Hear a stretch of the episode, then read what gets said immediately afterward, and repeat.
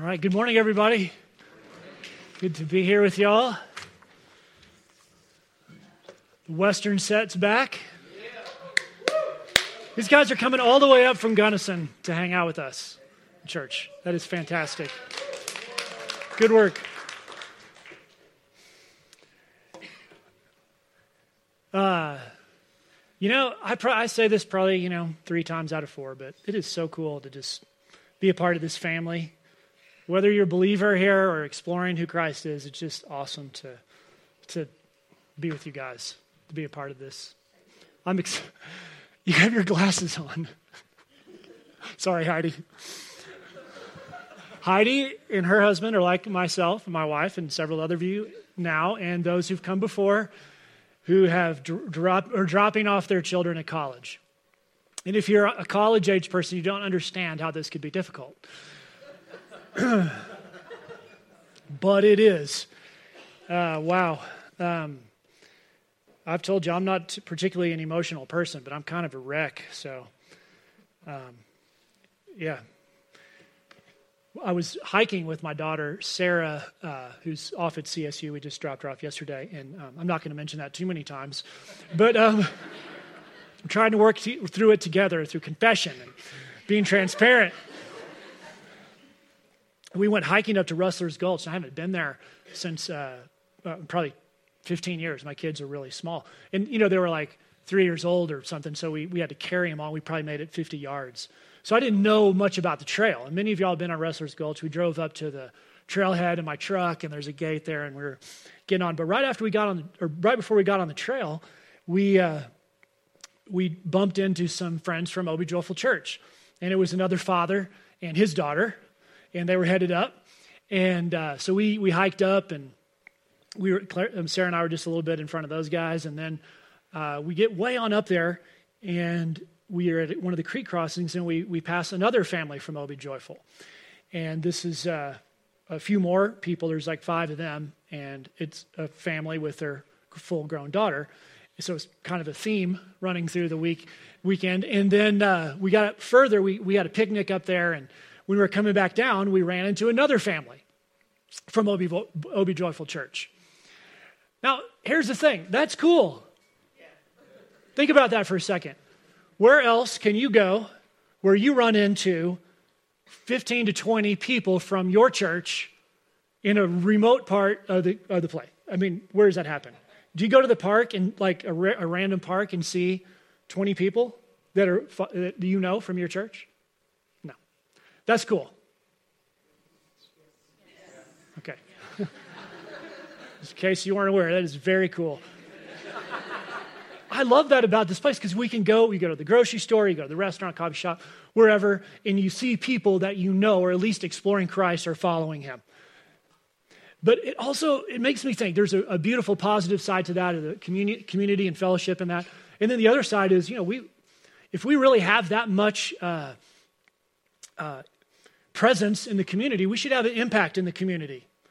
You know, what following Christ looks like shouldn't be a mystery to everyone around us. It shouldn't be a holy huddle that people are looking at the backs of, you know. It should be uh, understood, at least some kind of reputation about who we are should be in the community. So there's, it's sort of a two, two-sided thing in my, in my mind. But anyway, uh, look for, for people who are, are parts of Obi Joyful Church when you're out. It's exciting. Or in Gunnison, even, wherever you are. Uh, we went up this trail, and I just skimmed the map, and I figured we'd just go up as far as we wanted, and I didn't pay much attention to it. I just looked, okay, that I get it. That's all I felt like I needed. And so we're hiking up, and as you go up that trail, it's pretty gradual and moderate, and then it, it climbs a little bit, and as you go up, you just get these great views when you're looking back. And then it turns this corner, and you look down, and you're headed into a whole new section of the valley. And it's just this whole other world opens up. If you've been up there, you know I'm talking about. It's just beautiful up there. And you're in just this different alpine setting, and you see the cirque of mountains coming around. There's a waterfall up there, and it's just, uh, it's tremendous. And I, I wasn't expecting that. I, I thought we were going to kind of head up into the woods. It would be beautiful and we come down, but there was just more and more. And as I thought about that, as I was looking at this passage in Philippians 1 that we're going to be in, because when I read it the first time, I was like, oh, cool, that is a, a beautiful prayer by Paul. I thought, man, this is great. I can learn from this. I can share this with, with my friends. And then I kept reading it and studying. I was like, oh my gosh, you know, just the further up and in you go, the bigger it gets. And you turn the corner, you're like, oh man, this is this is amazing. It's amazing what's in this passage. And so we're, we're only going to touch on a little bit of it. I would encourage you to, to go much deeper, read it, uh, study it this week. Uh, what Paul does is he, he, he, he's not praying like he's not saying, Lord, this is my prayer. Lord, in, in recording that for us, what he's doing is he's telling us about how and why he prays and how this is working in his life and what it means to the people he's praying for. And so we're going to learn about uh, several different aspects. It's kind of a soup of things together. And so you'll have to pull out the best of what you can from the aspects that we look at. But in the end, the last thing that he says, the last few words that he says, are the most important. And that is the purpose of prayer. So if there's nothing else that you get this morning, nothing else that you hear or think about, it, it is this that our prayer, when, we pray, what we are praying for in the end, the focus of our prayer is the glory and praise of God. Okay, now, some of us may have an understanding of that or intellectual assent or a bit of a heart knowledge of that, but this is one of those deeper, further in things of being a believer, of following Jesus. And, and it's this that, um, yes, talking to God about what's going on in our life, what we're struggling with, what we need, what we want, all those, those good things that, that are important in life, those are all a part of it. And Paul prays for many of those things in this. But at the end, it's the glory and praise of God that matters. Because when we are in that place is when we are most satisfied. So that, that's the thing I'm asking you to trust me on and trust the word on, even more importantly, is that when we are glorifying God, when his praise is most important, when what he has is most important and is the focus, that is when we are most satisfied. You, you can't fill yourself with something else and think it's going to do the trick. It will not. It will not fix you. Things will not be truly better unless God is glorified. And that is where our, the end and focus of our prayer should be. So that's the main principle that we're going to get to. But on the way, Paul's going to show us a lot about prayer in the process. We're in this, this is the third of our series on great prayers, which is probably a picture of, yep, that guy praying. So we're looking at the prayer, the person who's praying, Paul in this case, and this is the third one we've looked at that Paul is, is actually the speaker in. And then, uh, secondly, we're looking at what, what is it that that prayer contains. So, how do we talk to God? What is, in this case, the purpose of prayer? So, I want to encourage you, go back and look at verse 7 and 8. We're going to skip those just to make it a little bit easier to read because Paul does that thing where he goes all over the place.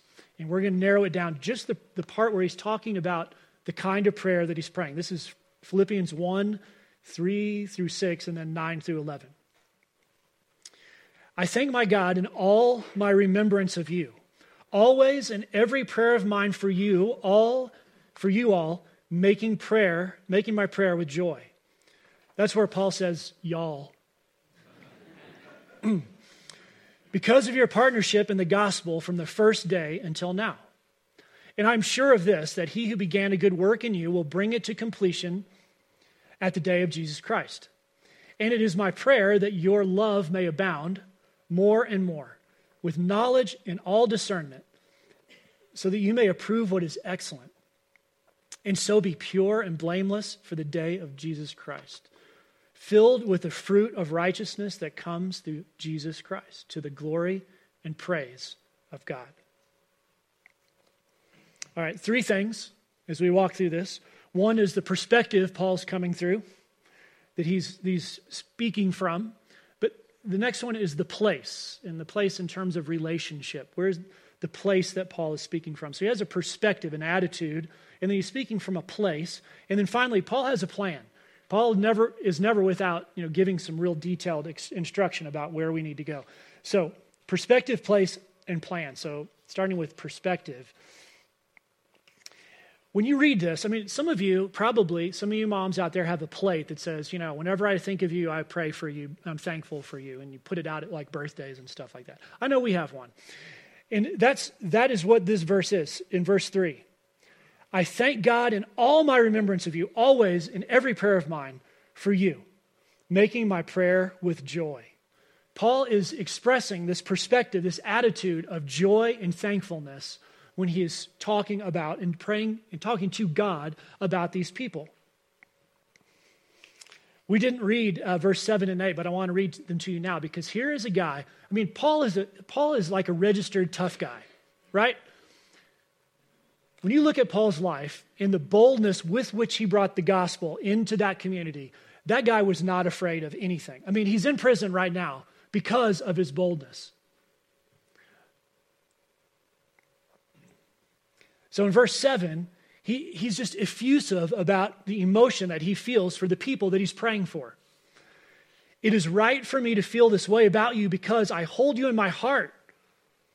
For you are all partakers with me of grace, both in my imprisonment and in the defense and confirmation of the gospel. For God is my witness, how I yearn for you with all the affection of Jesus Christ. That's pretty personal stuff, right?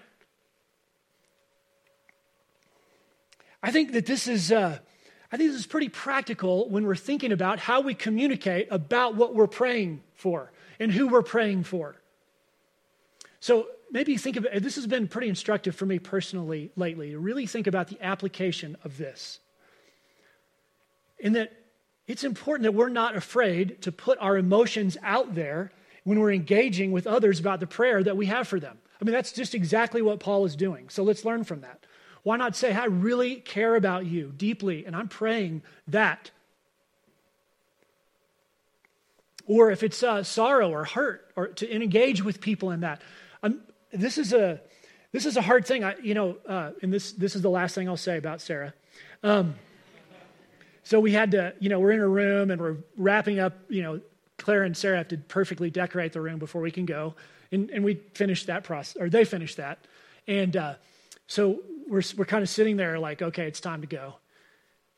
So we get, we get out to the, to the, uh, where the car's parked out in front of the dorm she's staying in. And, and uh, uh, I'm like, well, I can, I can do this like one of two ways. I can either be like stoic or I can like, I'm picturing myself just melting down, like just putting my hands over my face. And I'm like, I think that's not going to be helpful to her. This is about me. And I'm, I, can't, I can't see in between. I don't even know how to go there. I'm not a very, I'm not good at that stuff. And so here it is, like totally in my face. It's my baby girl, you know. And so I, I, I you know, the uh, tears are coming. Like, oh my gosh, okay, what am I going to do? But I managed to get through it. But what I, the one thing I had seen in this, and I saw in Paul, was don't, don't be afraid to show the emotion, the passion, the compassion that you have for the people that you are praying for.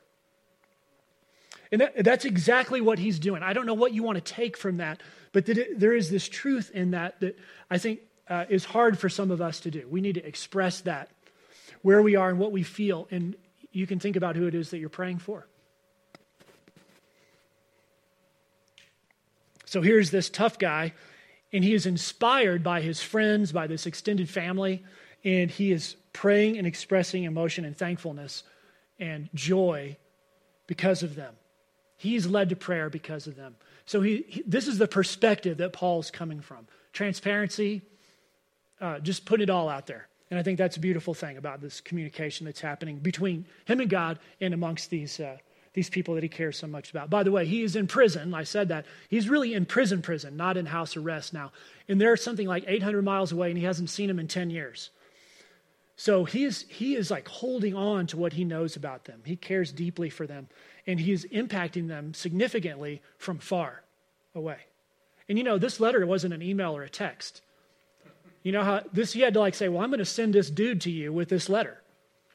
So welcome him. He's making a big effort to communicate what he is feeling about them. It drives him to prayer.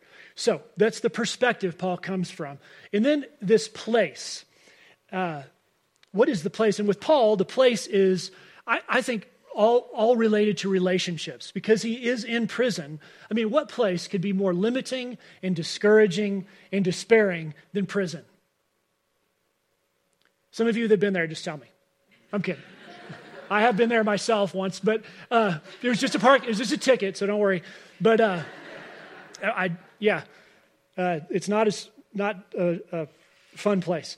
Uh, he is, this is Paul, y'all. He is, do you hear me? I said Paul, y'all. Texas is just coming out. Paul is the most driven, you know, probably his downfall is he is so driven, so direct, so blunt, right? And now he's in prison. What have you ever been frustrated because you just can't get it done? What you want to do? You're completely limited. I mean, imagine Paul's frustration being locked up and in, impos- it's impossible for him to do anything about his faith that he is so uh, committed to. And I read this in some commentary, but it, it said this it said, uh, Prison made Paul better, not bitter. It sounds like a Hallmark card, but if you like that stuff, hold on to that. It made prison made Paul better, not bitter. I mean, from this place of despair, he decides to inspire others. Okay? In fact, this, this is one of those things that's just hard to understand. If you look, if were to look up I think we've got it at verse 12 of chapter 1, he says this about his imprisonment. I want you to know, brothers, that what has happened to me has really served to advance the gospel.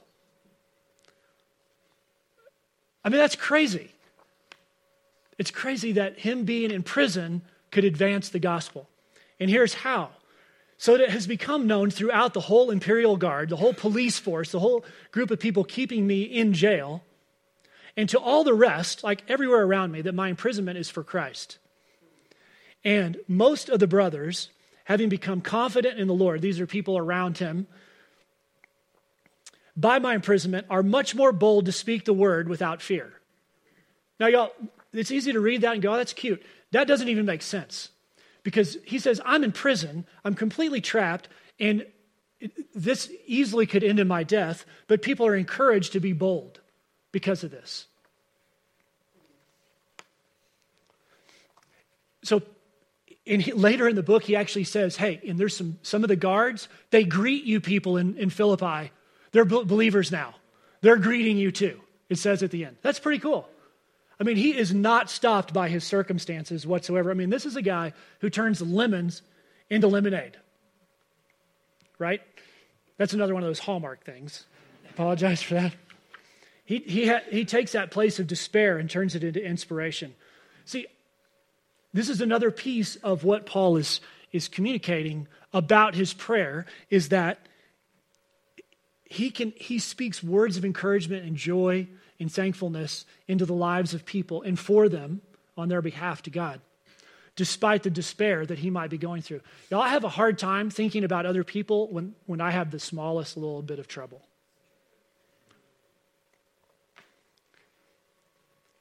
So I, this, this prayer has become more and more applicable to me as I've thought about what does that mean when I'm when I feel like oh, all I need to do is pray for what my needs are and my wants and the things that I know are immediate.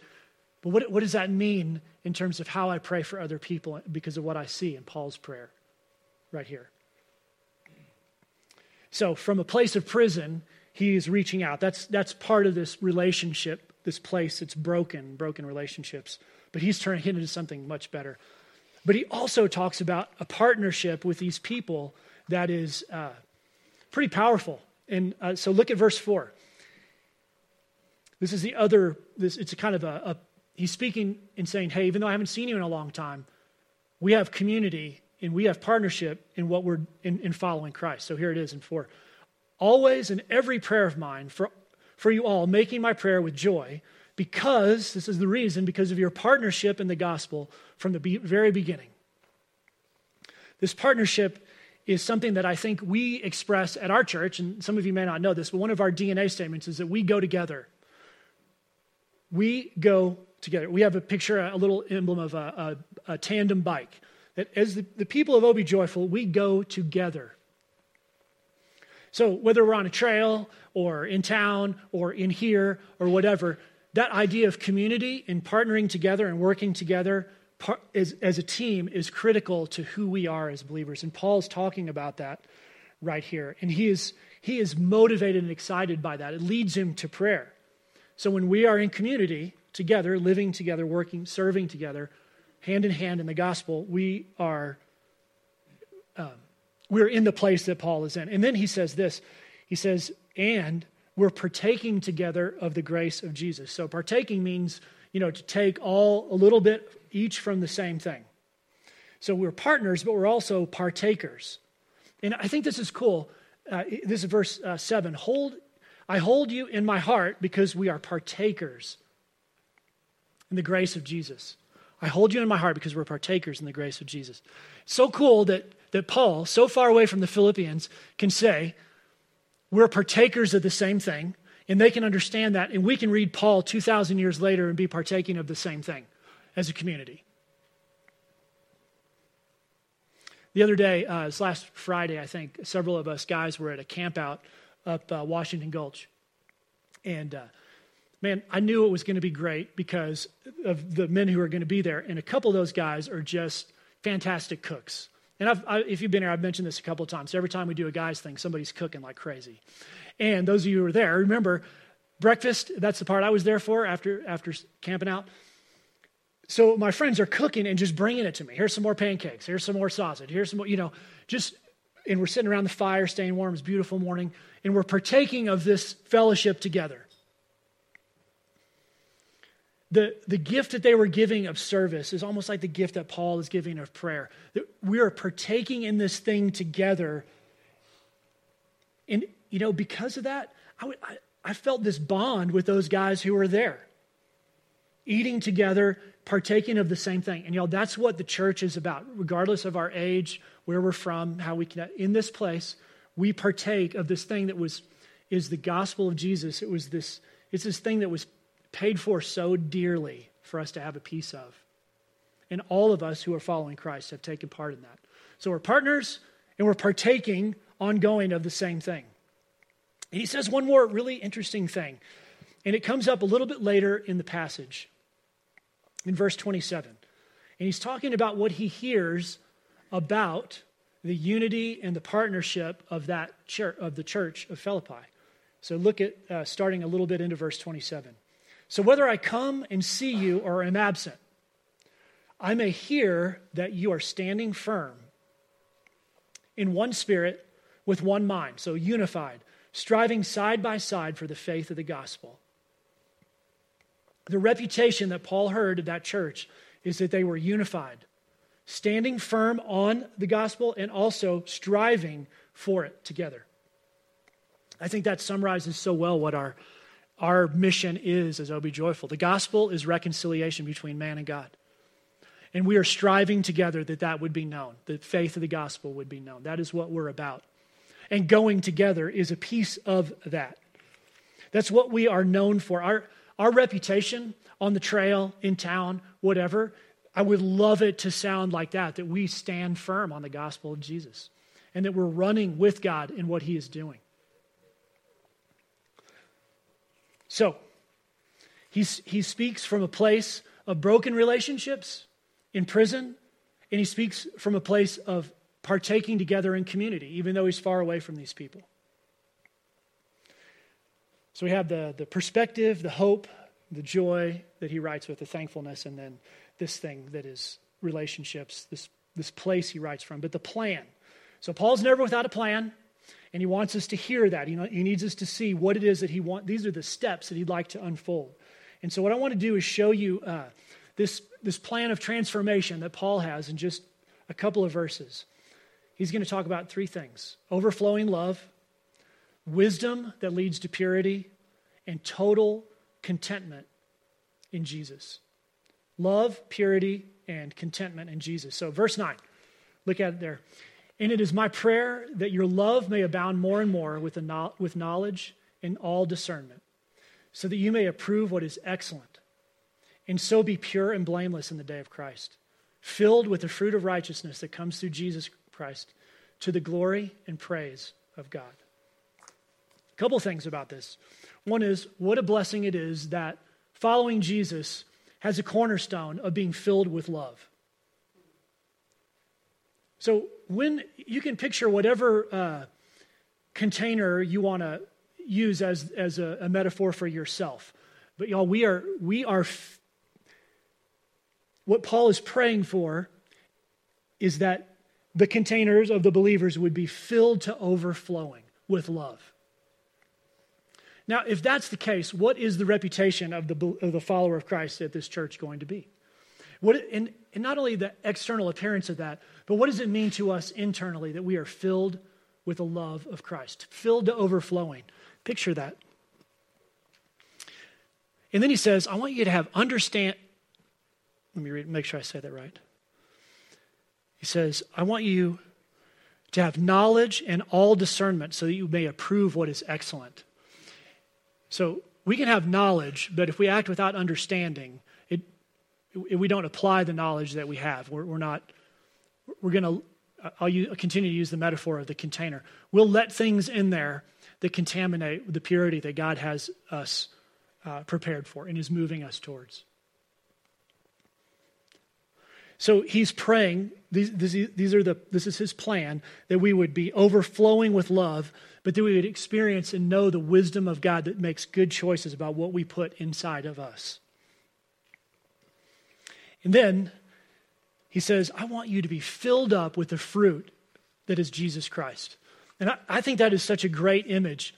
Uh, it made me think of a, uh, something that happened after a hiking trip. I was, it was a, a few years ago, like 20, and but I still remember it.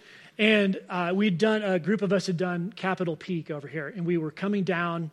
Uh, after the hike, we went down to Aspen. And one of the things on these group trips that I used to lead a bit were, um, was that I would only have dr- basically dry food. And so people were pretty miserable from day one. And so, like, we'd be on the first day of the hike, and people would be, would be uh, uh, talking about, like, what kind of hamburger that we're going to have.